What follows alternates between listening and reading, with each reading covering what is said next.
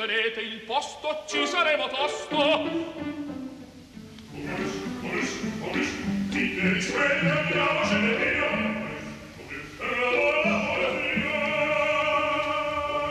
Momius, il caffè dell'opera.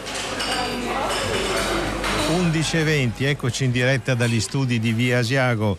Inizia il programma curato da Laura Zanacchi, oggi responsabile anche della regia, responsabile tecnico è Michele Marzì. Buongiorno da Sandro eh, Cappelletto. Oggi con Laura Zanacchi abbiamo deciso di raccontare una storia a lieto fine, una storia quasi di resurrezione e che riguarda un signore che se lo avessimo perso per il vaiolo quando aveva dieci anni beh, sicuramente oggi saremmo un pochino più poveri tutti. Stiamo parlando di Wolfgang Amadeus Mozart. E questa storia, la storia del suo rapporto con il vaiolo, con un'epidemia di vaiolo che stava facendo strage per lunghissimi anni nel cuore del Settecento in tutta Europa, comincia con una lettera del padre a un amico di Salisburgo, la loro città natale, inviata da Parigi il 22 febbraio 1764. Wolfgang ha otto anni. Tutta la famiglia Mozart è in viaggio per l'Europa. Per l'Europa vuol dire Inghilterra, Germania, Francia, Svizzera, Olanda, Belgio, dal 9 giugno 1763 al 29 novembre 1766, cioè questi due ragazzini, Mozart e sua sorellina più grande Nanner, viaggiano tre anni e mezzo attraverso l'Europa e sono loro con i loro concerti a mantenere la famiglia, il papà e la mamma. Che cosa succede a Parigi nel febbraio del 1764?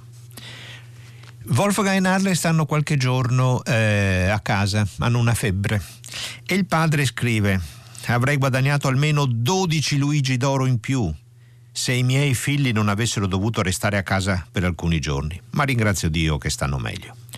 Sapete cosa vogliono tutti qui? Vogliono convincermi a far inoculare il vaiolo a mio figlio. Inoculare, quindi la pratica dell'inoculazione del vaiolo come terapia antivaiolo era già diffusa. Ma dopo che ho dato abbastanza a intendere la mia avversione per questa pratica, ora mi lasciano in pace. Leopold Mozart è contrario, non si fida dell'inoculazione. Qui è la moda generale, considera l'inoculazione una moda, solo che senza permesso non la si può fare in città, ma soltanto in campagna. Attenzione, questa è una cosa che ci riguarda molto da vicino in questi giorni. Questo perché, a causa del buon successo dell'inoculazione, le persone, sia piccole che adulte, si sono fatte inoculare in massa e contemporaneamente, di modo che si trovavano talvolta 3-4 più persone colpite dal vaiolo in una medesima casa. Poiché ciò avrebbe potuto avere delle brutte conseguenze, si può farla solo in campagna. Quindi distanziamento oppure si deve domandare l'autorizzazione all'intendente, una specie di autorità sanitaria suprema di Parigi. Per parte mia mi rimetto alla grazia di Dio.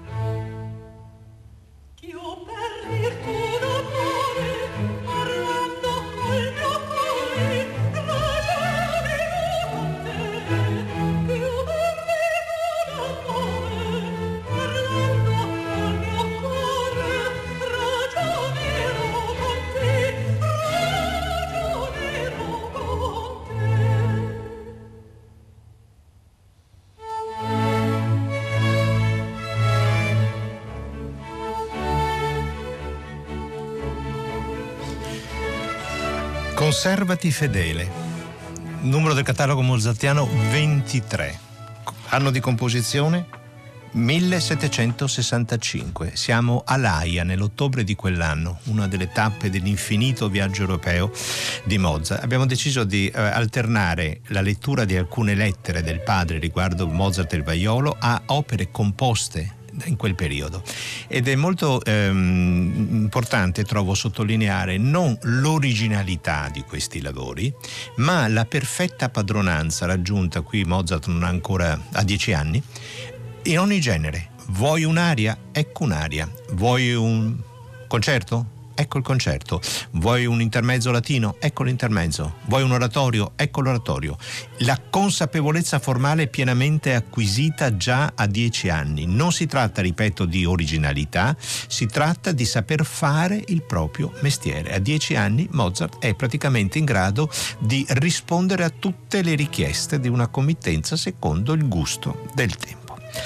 Che cosa ci dice la lettera di Leopold Mozart da Parigi all'amico ehm, Agenauer a Salisburgo, nonché loro padroni di casa, i Mozart erano in affitto, che c'è un'epidemia di vaiolo che a Parigi ci si cura con l'inoculazione, che Leopold Mozart, il padre, non si fida dell'inoculazione. Allora, per saperne di più, ci siamo rivolti a chi ne sa di più ed abbiamo chiesto ad Andrea Carlino, professore di storia della medicina all'Università di Ginevra, di eh, raccontarci ehm, che cos'era l'inoculazione, come si eh, diffonde la pratica dell'inoculazione.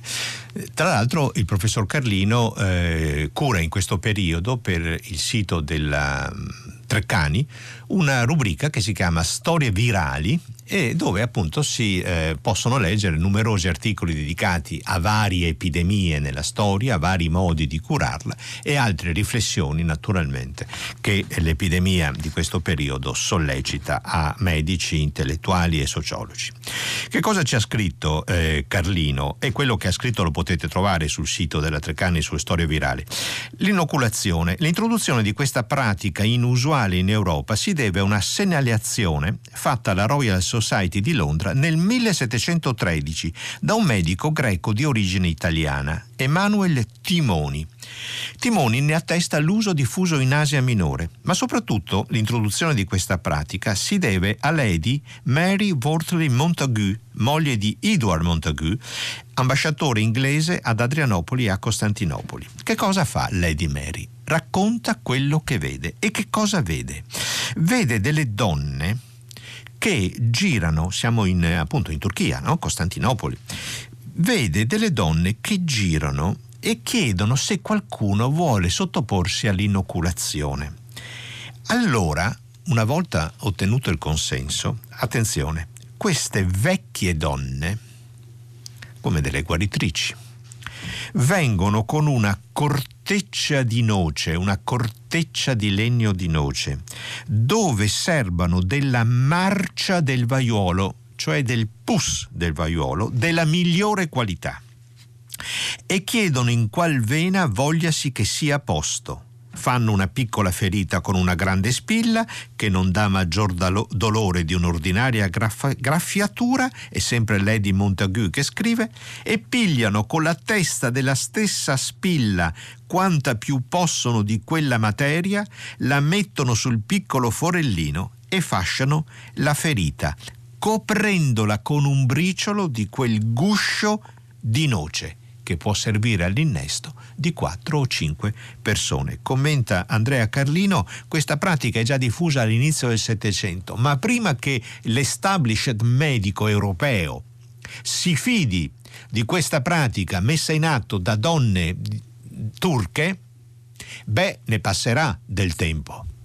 E eh, e questo ci fa anche riflettere. Dunque una risposta c'era, Lady Montagu nota come lì in Turchia il vaiolo non faccia la strage che sta facendo in Europa, non sfiguri il volto delle persone come lo sfigura in Europa, ma bisognerà arrivare oltre la metà del Settecento perché questa pratica cominci a essere diffusa.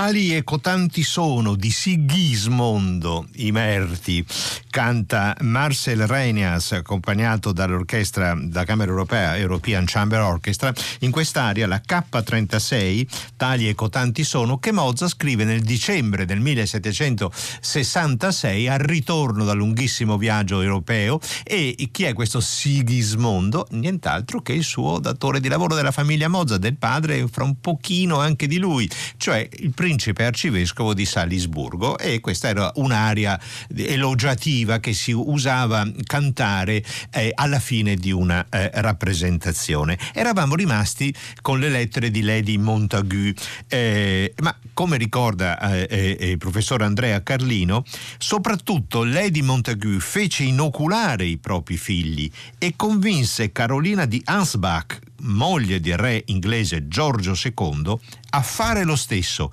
contribuendo in modo decisivo alla diffusione di questa pratica, quella dell'inoculazione, in Europa a dispetto della resistenza di gran parte dell'establishment medico. Era difficile accettare che un'usanza popolare, praticata da guaritrici ignoranti e per di più turche, potesse contribuire a risolvere uno dei problemi sanitari più gravi che affliggeva l'Europa settecentesca. L'Organizzazione Mondiale della Sanità ha dichiarato estinto il vaiolo soltanto nel 1980. Ma torniamo a Mozart. Scapola il vaiolo a Parigi, passano tre anni, siamo nell'ottobre del 1767 i Mozart sono di nuovo in viaggio, questa volta sono a Vienna e scrive Leopold, sempre al suo amico e padrone di casa di Salisburgo, il commerciante Johann Lorenz Hagenauer. Vi segnalo che sabato sera Sua Altezza Reale, la principessa fidanzata, si è sentita male e che ieri si sono manifestati i segni del vaiolo infantile. Si può facilmente immaginare la confusione che ne è derivata. Adesso il viaggio a Napoli è certamente rinviato almeno fino alla prossima primavera. Tutto sospeso. Chi è la principessa fidanzata? Maria Josefa d'Asburgo Lorena, aveva nemmeno 16 anni, era da tempo promessa sposa del re di Napoli Ferdinando IV di Borbone. Molto importante la notazione finale. Adesso il viaggio a Napoli è certamente rinviato fino alla prossima primavera. Evidentemente avevano intenzione di seguire i Mozart, la principessa fidanzata che andava in sposa da Vienna a Napoli a Ferdinando di Borbone. Dovevano fare parte del seguito del, mm, che avrebbe accompagnato la principessa. Il viaggio è rinviato. Passano pochi giorni, arriviamo al 17 ottobre e Leopold scrive la principessa fidanzata è divenuta sposa del fidanzato celeste. Dieci giorni e la principessa fidanzata, l'arciduchessa Maria Josefa d'Asburgo Lorena, è mancata. Il vaiolo l'ha aggredita e l'ha uccisa in dieci giorni. C'è eh, una grande crisi, tutte le attività di spettacolo si fermano in segno di lutto, non soltanto a Vienna, ma in tutti i territori dell'impero. Che cosa commenta Mozart? E le, lunedì, martedì, mercoledì ci saranno messe in tutte le chiese. Attenzione, questo ci riguarda molto da vicino. I teatri resteranno chiusi per sei settimane. Sarebbe opportuno che qualcosa venisse autorizzato in considerazione delle persone che devono vivere di questa attività. Che cosa sta immaginando Leopold Mozart? Niente di più, niente di meno che una cassa integrazione per i lavoratori dello spettacolo.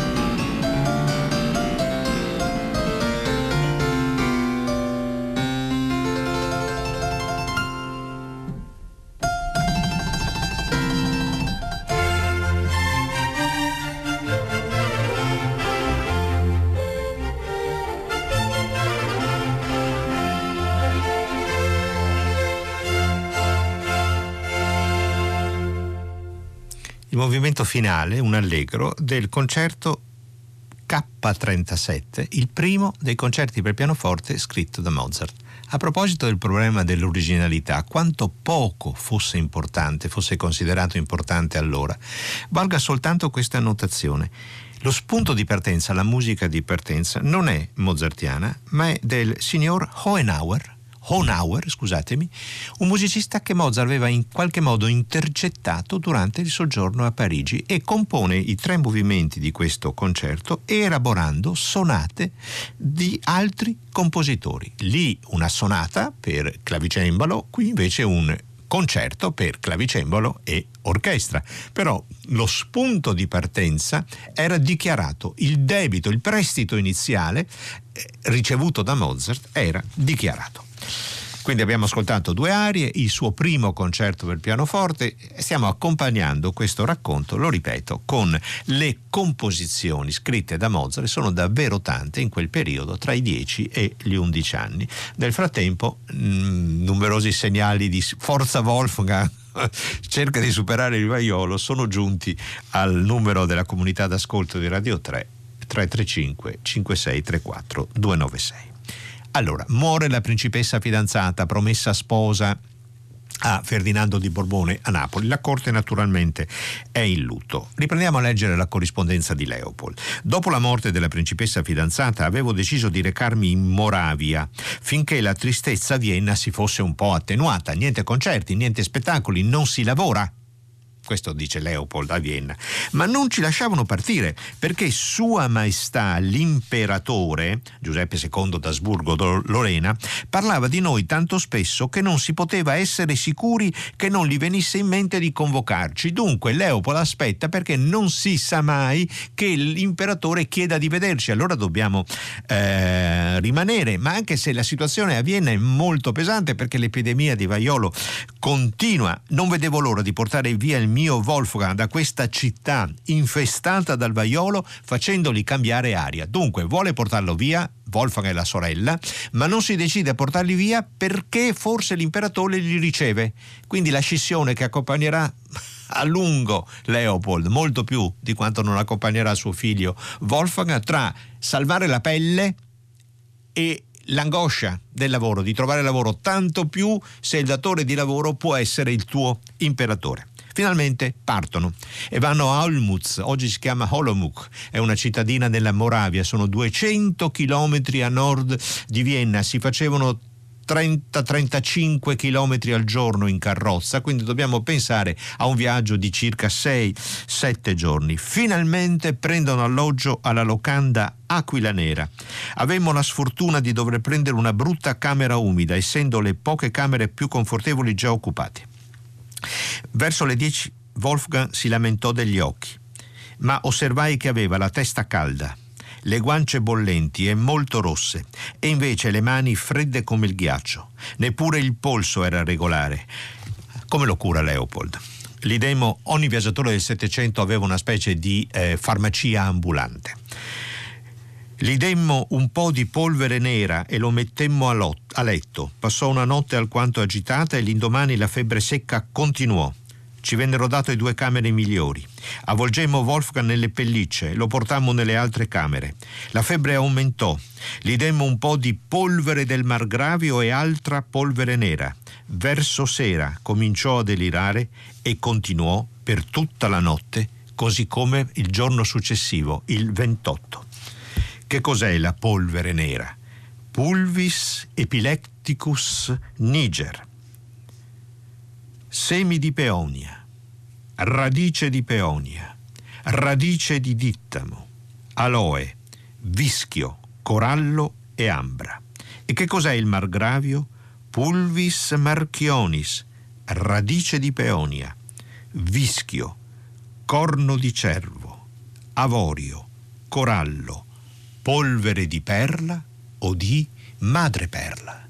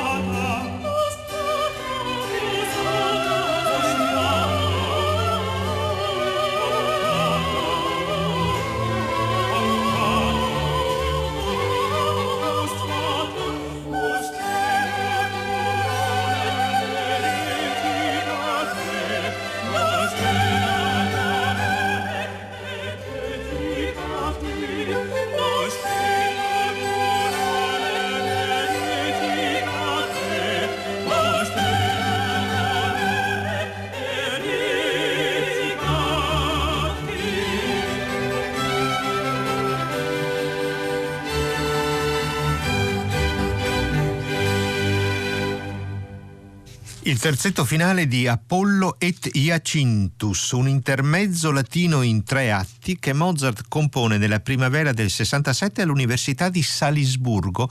Nell'orchestra figuravano i principali anche compositori della eh, città e, e il, questo intermezzo è promosso dai gesuiti, è una moralità naturalmente. È molto significativo che a Mozart undicenne venga affidato il compito di realizzare per la festa celebrativa della conclusione dell'anno accademico un intermezzo Apollo e Giacinto, di carattere naturalmente profano, nel senso che i protagonisti sono Apollo, Giacinto, Zefiro, Melia, ma la moralità emerge nel lieto fine finale che premia le migliori buone intenzioni dei eh, protagonisti. Eh, anche questo ci porta, anche questo ascolto ci porta proprio a, all'origine del genio drammaturgico di Mozart. Si fa la mano continua a fare esercizi.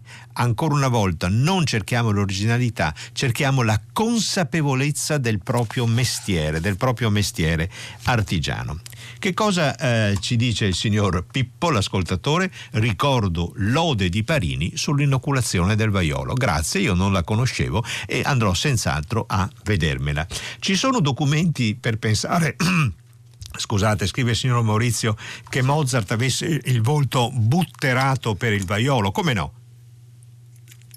Un attimo di pazienza e lo scopriremo, se ci sono dei documenti. Allora, che cosa fa il padre? Mozart sta delirando, delira una notte tutto il giorno successivo, ha la febbre altissima, le mani sono ghiacciate.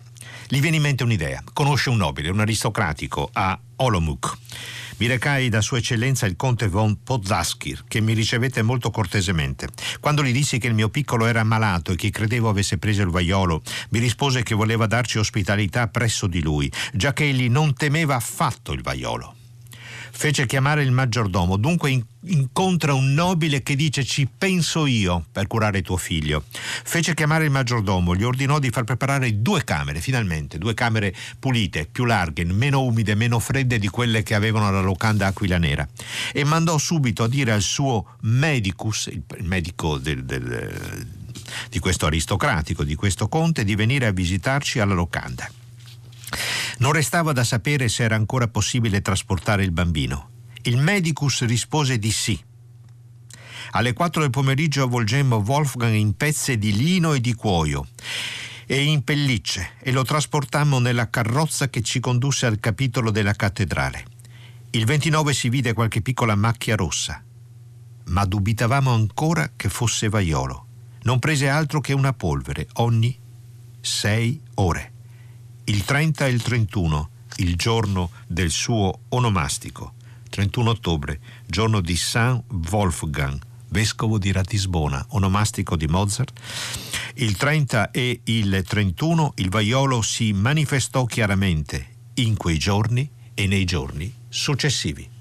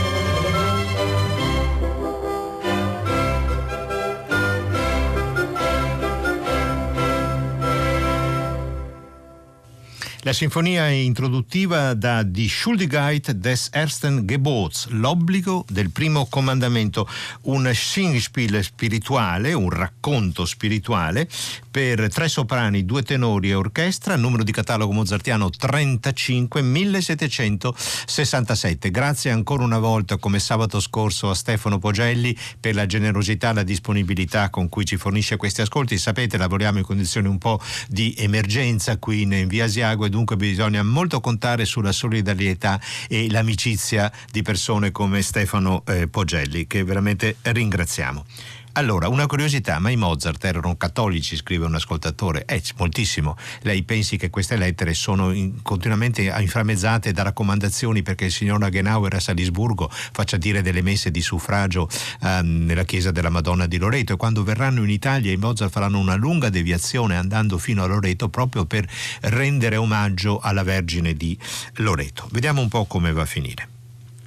Dunque continuano a curarlo con queste polveri, si aggiunge della mirra, prende del tè di scabiosa, dice un ascoltatore. Eh, eh, deve essere stato, forza Wolfgang, devi essere stato veramente un Übermensch, cioè un superuomo per sopravvivere al vaiolo con un padre così.